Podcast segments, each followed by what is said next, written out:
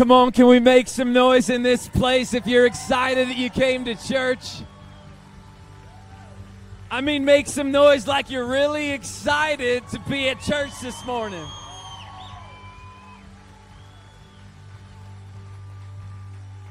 Park Meadows, you look good at the 9 a.m. Can we make some noise for everybody that's joining us at all of our campuses across Denver this morning at the 9 a.m.? Rumor on the street is that the 9 a.m.'s got the most faith. Do you agree? Do you agree? I'm, uh, I'm excited this weekend. Um, I want to I wanna just take a quick moment before we dive into God's Word um, because after singing some truths like that, it's easy to pass by it, sit down, open up your Bible, and move on. But um, we, we might have just sang one of the most profound characteristics of God for people like you and I that face challenging and difficult situations, the fact that He is a waymaker when there seems to be no way is good news for humanity.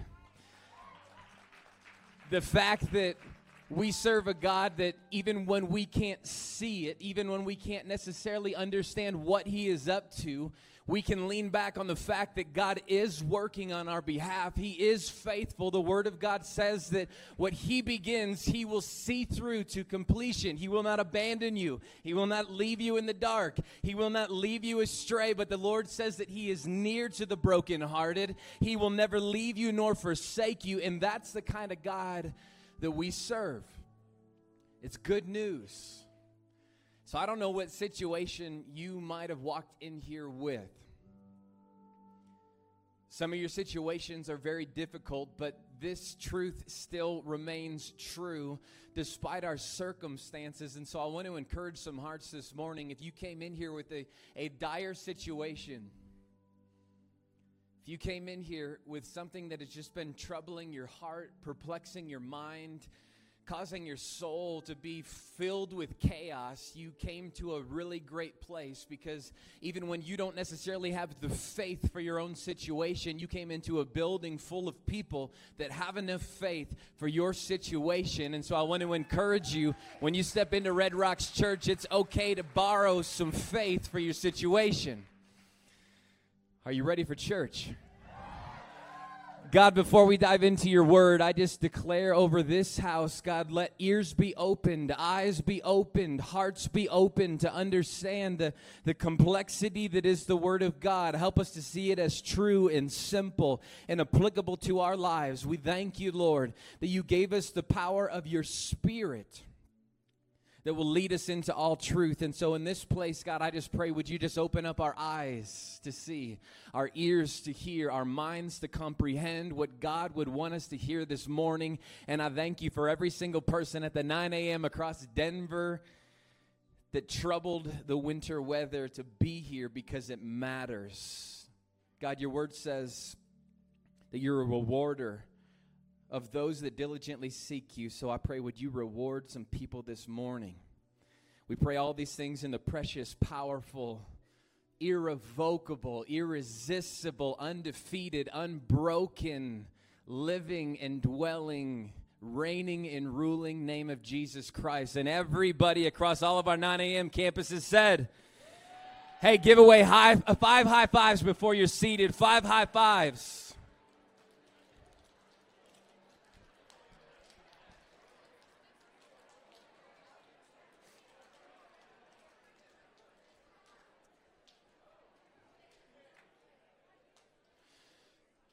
I hope this, this series has been beneficial to you as we kind of look at the one hour a week that most of us spend in church. How, how do we take home our faith? Um, how do we take the worship with us? How do we take the word with us? How do we take community with us? How, how do we take prayer with us? Um, I hope that you've placed a greater emphasis upon um, a lot of the different disciplines um, that really are required to build a sustainable, lifelong journey of faith um, as you travel in from the one hour a week that you spend in church into the 167 hours that is your normal work week. Has any of your faith been built over the last month or so? I hope it has. I hope it has. Um, this this morning, I want to spend some time um, looking in the book of Luke. Um, we're going to talk for just a, a few brief moments on this topic of prayer. And I grew up in the church, and so I, I have some baggage as it relates to prayer because for most of my life, prayer for me was like um, exercise. It was kind of like eating kale. It's kind of like going to the gym or eating healthy. It's kind of that one of those disciplines that for most of us, unless you're just a, a superhuman, which my wife is one of those superhumans, um, if you're not a superhuman, most of us go, should probably exercise a little more than I do. Anybody got that going on other than me? Um, I should probably eat more healthy than I do.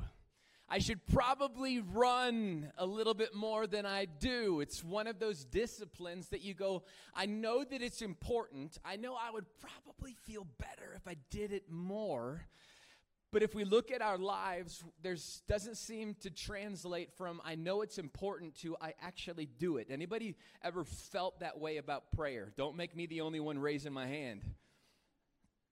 Sometimes prayer can feel like that, that thing that we walk into church, the pastor beats us up with some, some scriptures about how we need to pray more and how, how we need to have more faith and how we need to be more diligent. And most of us leave um, the four walls of a church building or after we've watched online and we go, man, I know I need to pray more. So here's what I'm going to do I'm going to get out my calendar, I'm going to start putting in some prayer slots in my calendar.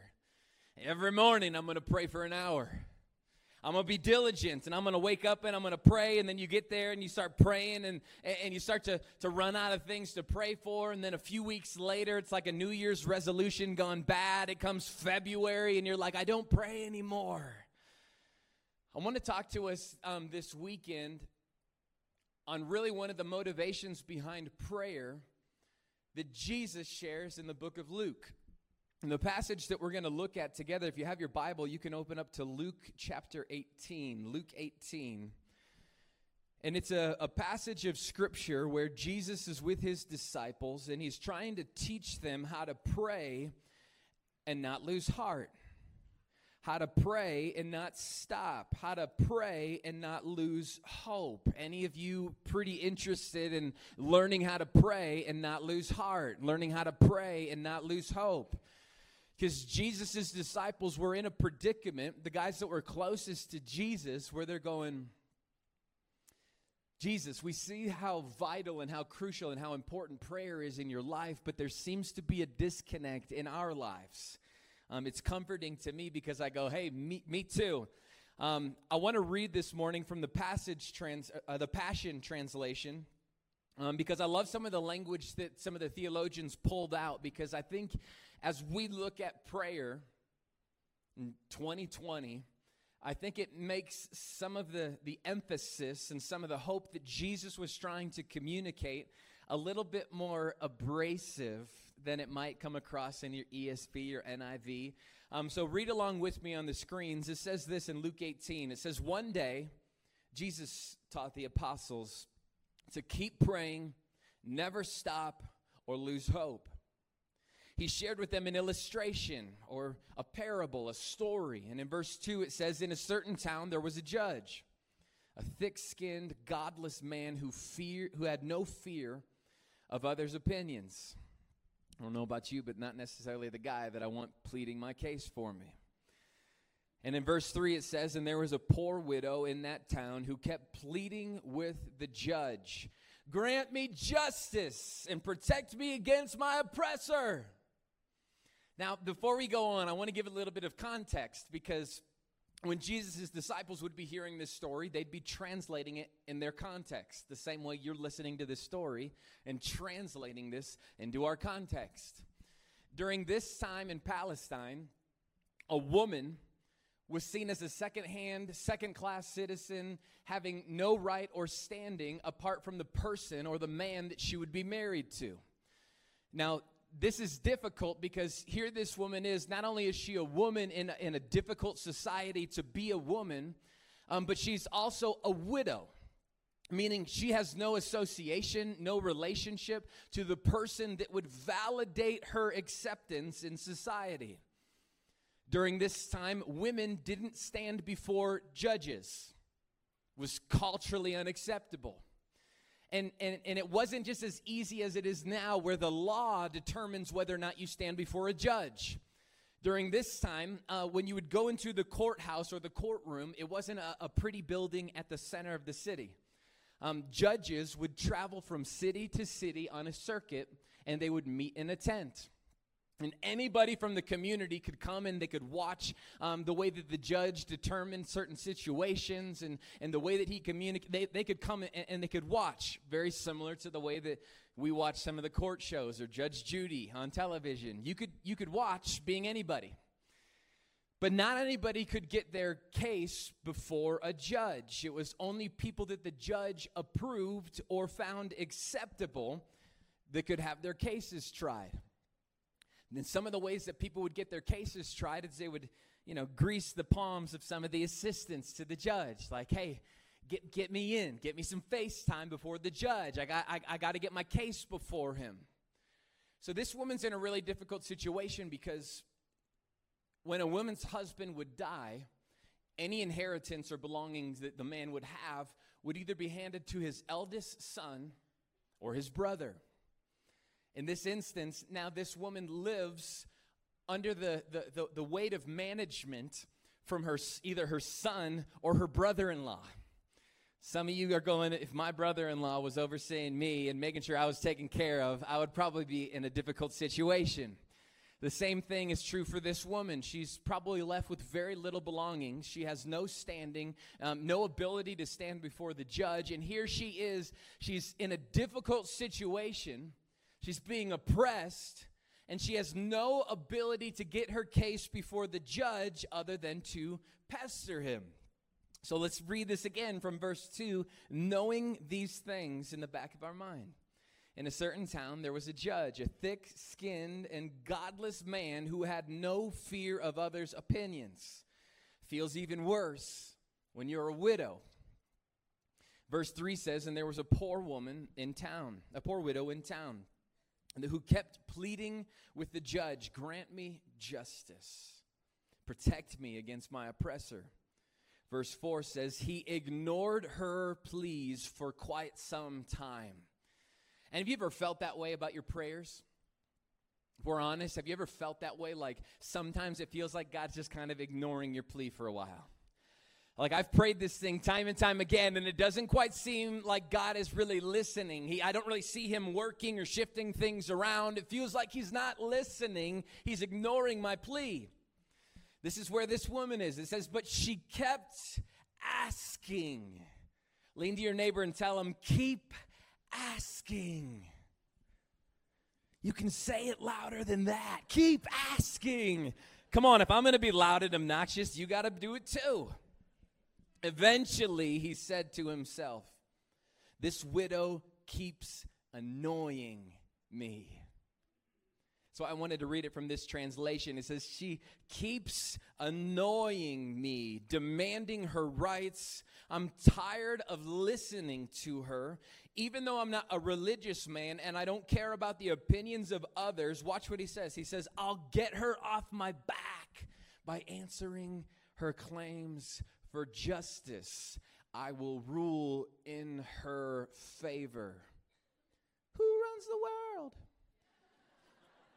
This girl got it done. She, she, she came back time and time again to the judge, pleading her case, so much so that this guy goes, This girl's annoying.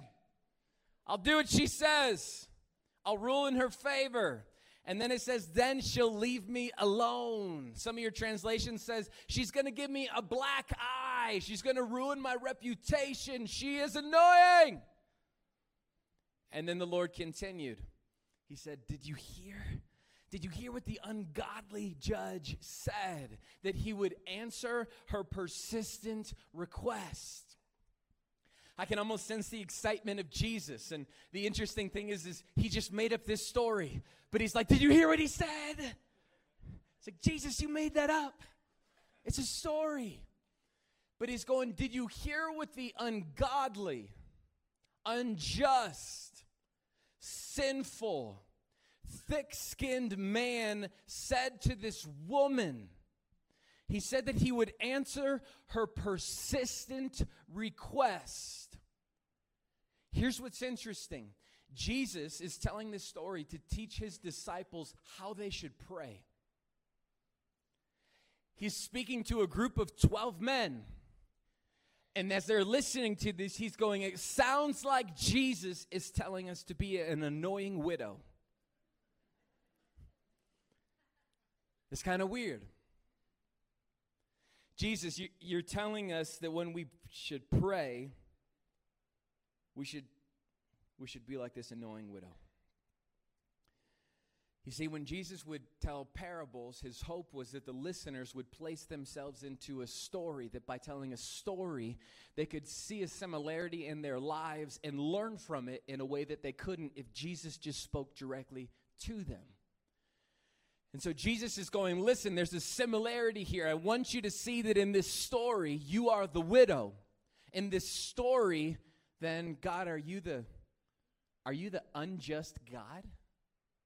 Are you the unjust judge in this situation, thick skinned with no opinions for people? And he goes, Yes, precisely.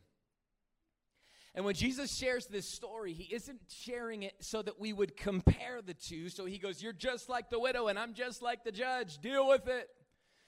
But he's teaching it from a place of contrast.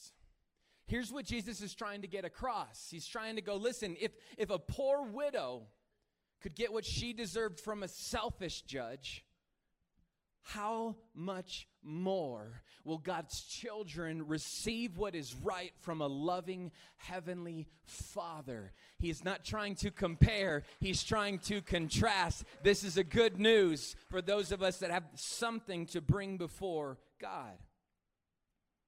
You see, this woman was a stranger before the judge, but but Luke 11 says that we are children of God. That's how we stand before him.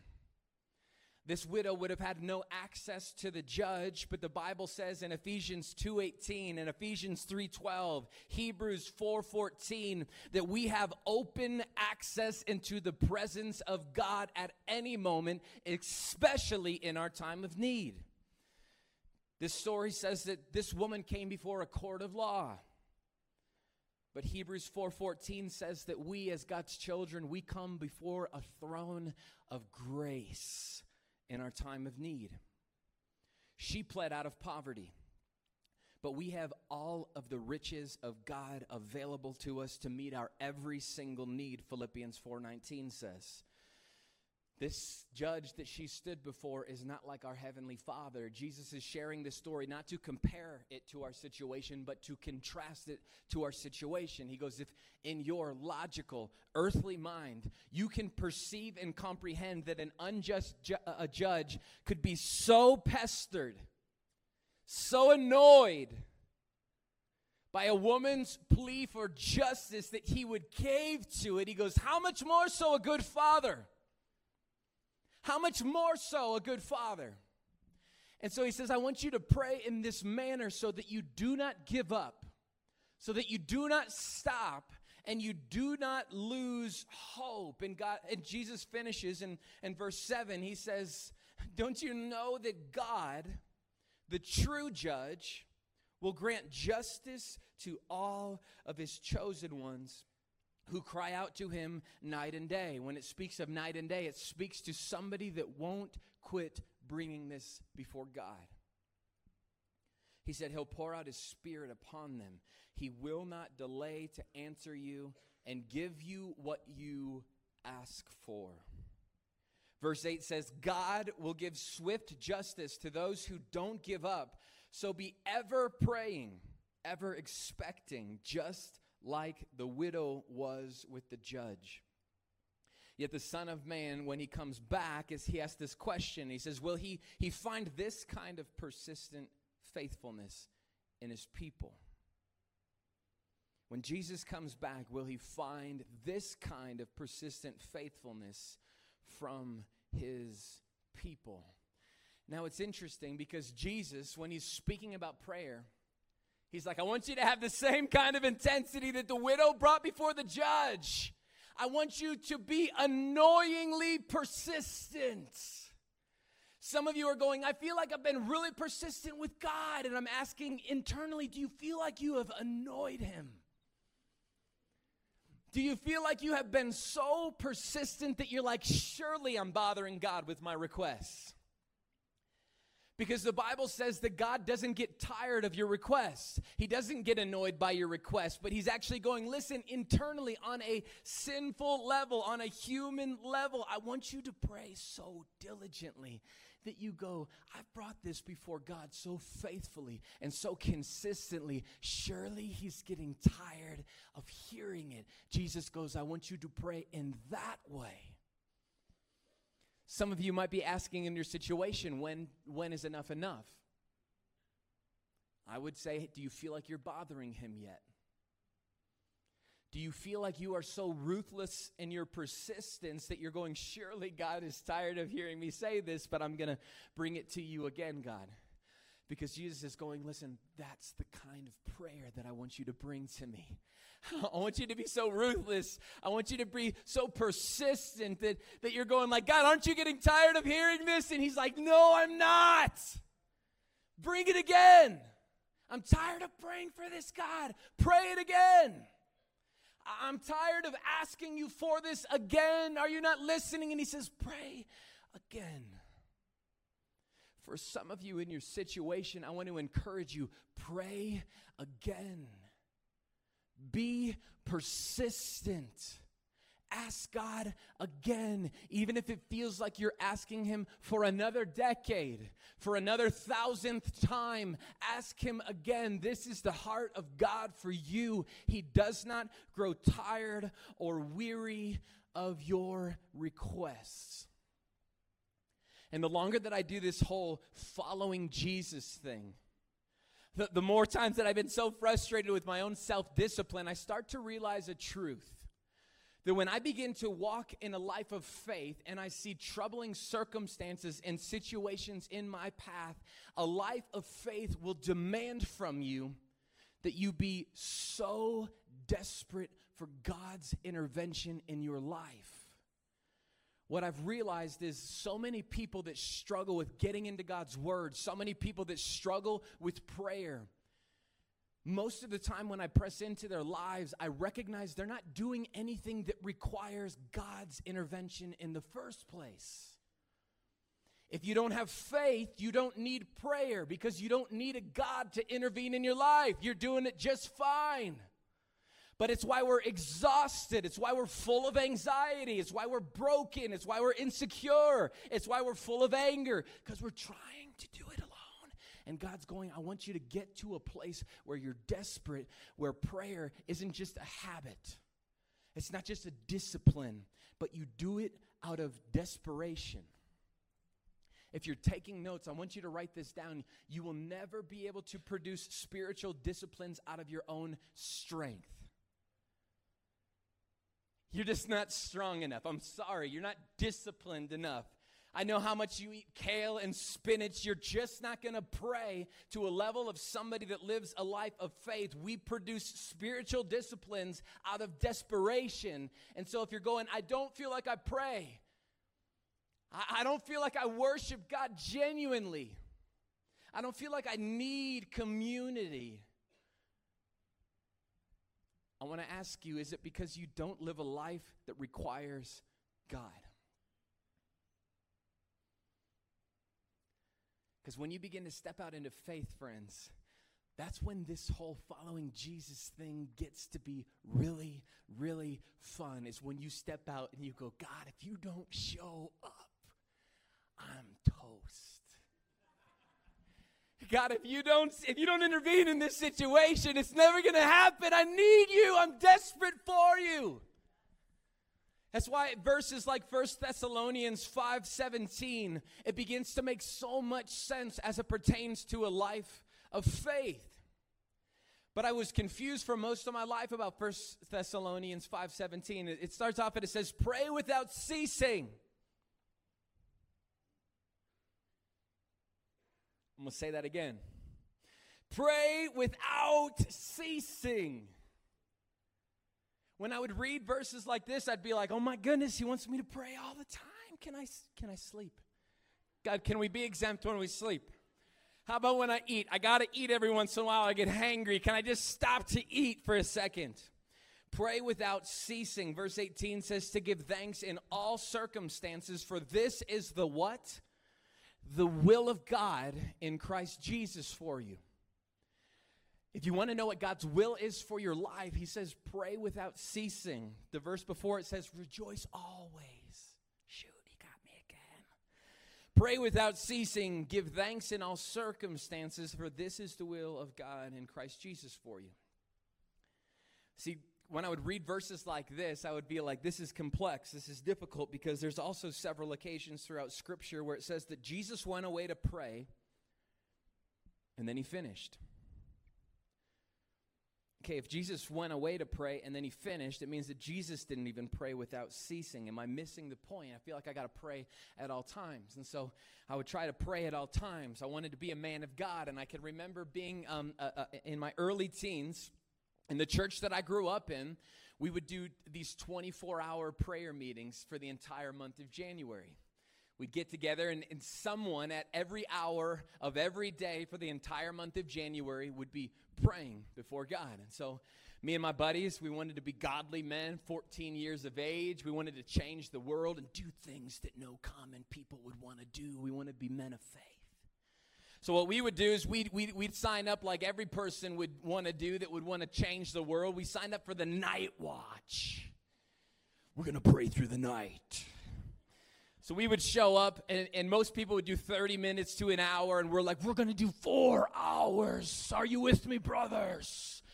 So we'd go to the church, and I would do kind of, I'd get in my prayer posture, and I'd get on my knees before God, and I would just start lifting up everything that I knew to lift up. God, I just pray for our city and God, we pray for lost people and I'd lift people up by name and I'd be going and going and going and going and going and 25 minutes would be in and I'd forget or I would lose sight or I would I, would feel like I'd prayed through everything that I knew how to pray for. I'm like I pray for my neighbor's dog too and God, I pray for global warming and, and world peace and that tree that's starting to die in our backyard. You know what it means to my dad. And 25 minutes in, I would be like, oh my gosh, okay, all right, three and a half more hours. Oh, just gonna lay here in your presence, God.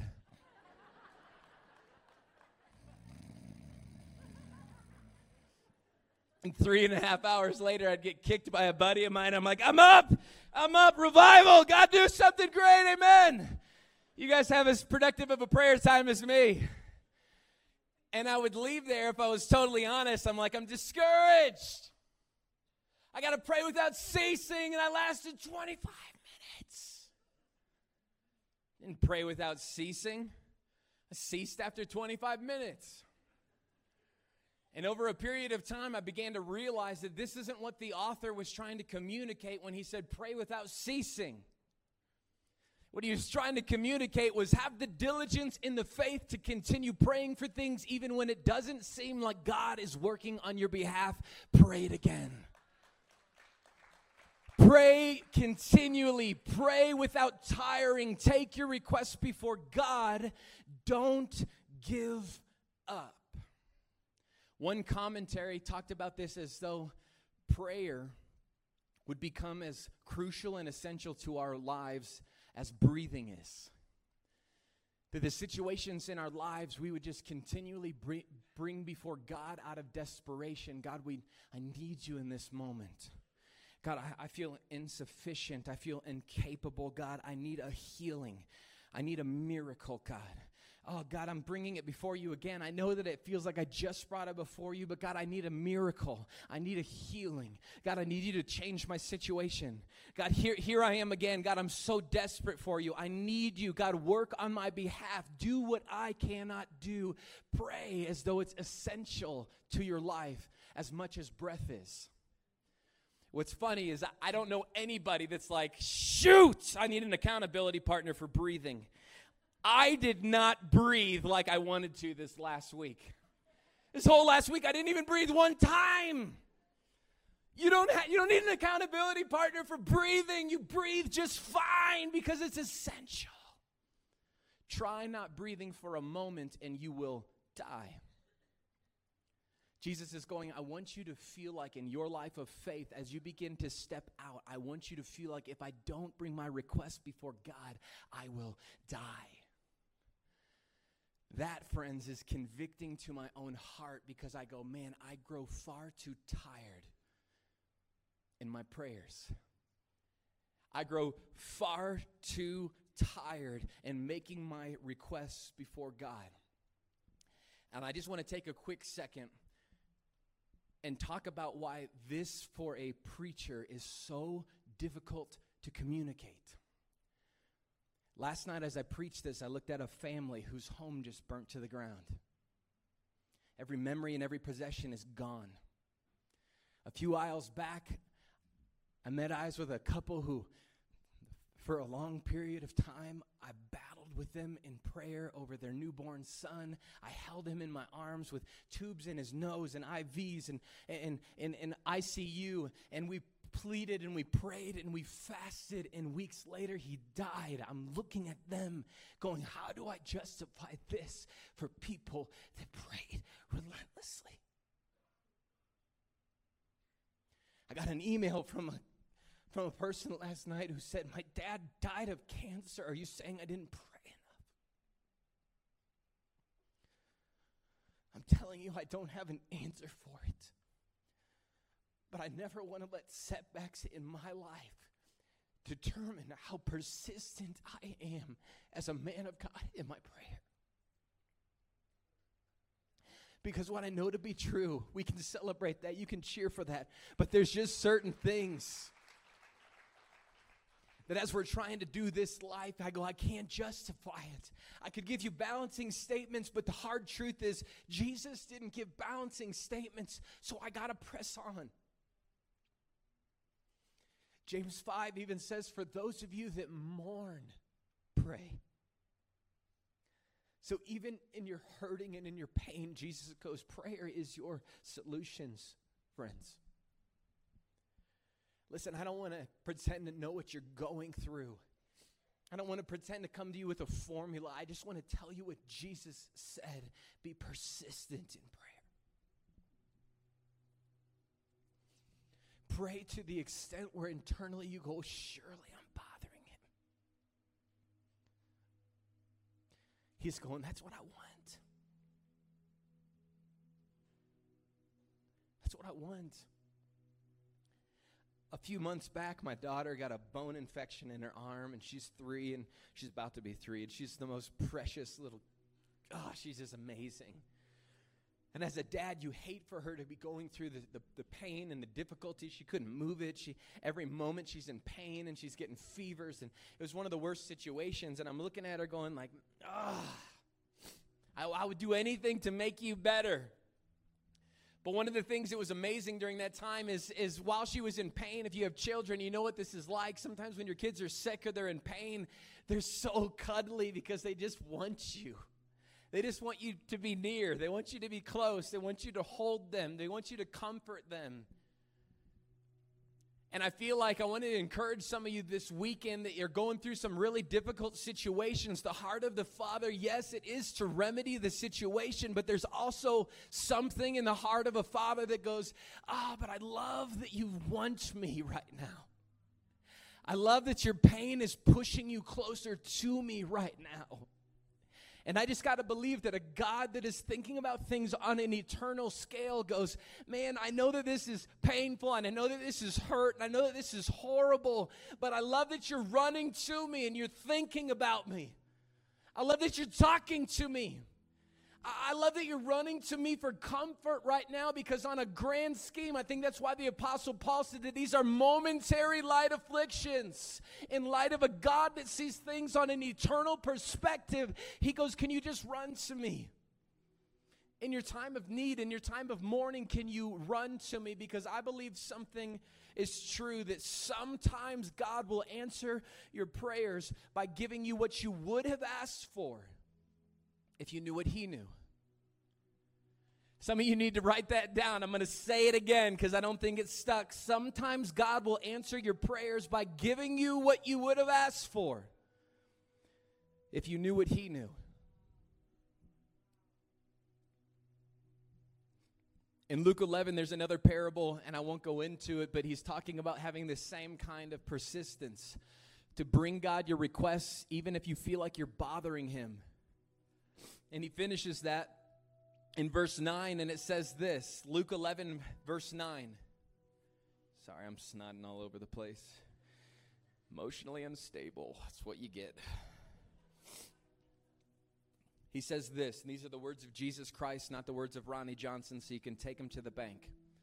He says, Ask and you'll receive, seek and you'll discover, knock on heaven's door and it will one day open for you. And then he says this every persistent person will get what he asks for. Every persistent seeker will discover what he needs, and everyone who knocks persistently one day will find an open door. Friends, I came to encourage you this weekend to make your request so ridiculously persistent before God that internally you go, I'm annoying you, I'm, be- I'm pestering you, I'm bothering you, because right when you begin to feel that internally, I promise you, you're onto something. Because here's what happens a lot of times. People start going like i've been i've been praying for a while and god's not doing anything. So now I'm waiting on God. And it sounds amazing. It really does. It sounds amazing. I'm waiting on God. I've done my part. He's got to do his part. I'm just going to wait on him. He knows what I want, he knows what I need. And what that means is I'm not doing anything. I want to encourage you don't do nothing. Bring your request before God.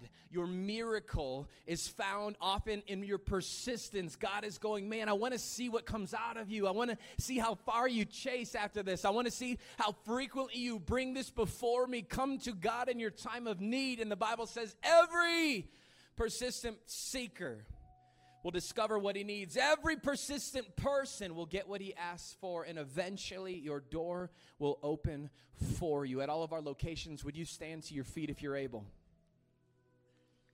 I want to give us two things that we can take away. If you got your phone, take a picture, write it on your hand, do something. This is our homework. This is what Jesus would ask of us. This is what Jesus asked of his disciples. The first thing I want us to, to work towards this week is in the situations in your life, let your desperation get cranked to an 11. And I want you to pray until you feel like you are bothering God.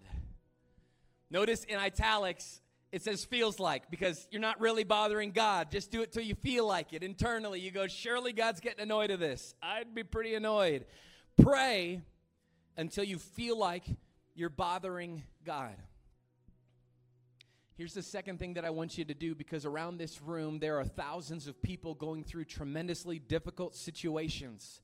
There are people in your life going through difficult situations. They would never come through these four walls, but you can meet them in your place of work and you can join them in prayer because here's one thing that's true you have an ear with the God that fashioned and formed the universe. People in your life need your ability to pray. So the second thing I want you to do is pray like you until you feel like you're bothering God for somebody else. I want you to be so persistent in your requests for somebody else that it feels like, God, I know that you might not be getting tired of this. I feel like I'm getting tired of this, but I'm going to bring it again. I want you to hear this. I want you to work on my behalf because if you don't move, it's not going to happen. I'm going to pray until I feel like I'm bothering God. Jesus, this weekend across all of our locations, you know exactly what we're going through.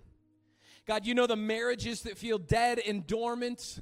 You know the situations that feel like they're never going to change. Jesus, you know the people that feel so lost that we've been praying for, the child that has run astray. God, you know the situations of our lives, and we want to bring them before you again.